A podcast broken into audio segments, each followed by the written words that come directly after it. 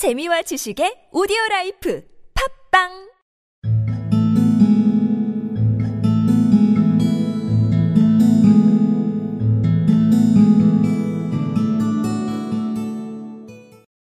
Della finished her cry and attended to her cheeks with the powder rag. She stood by the window and looked out dully at a gray cat walking a gray fence in a gray backyard. Tomorrow would be Christmas Day, and she only had $1.87 with which to buy Jim a present. She had been saving every penny she could for months, with this result.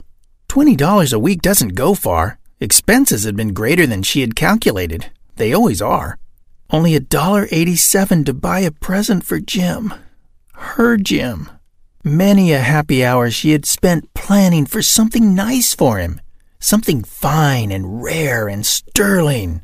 Something just a little bit near to being worthy of the honor of being owned by Jim. There was a pier glass between the windows of the room.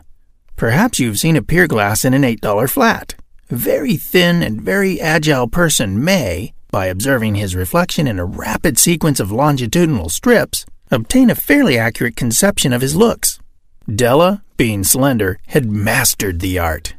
Suddenly she whirled from the window and stood before the glass. Her eyes were shining brilliantly, but her face had lost its color within 20 seconds. Rapidly, she pulled down her hair and let it fall to its full length.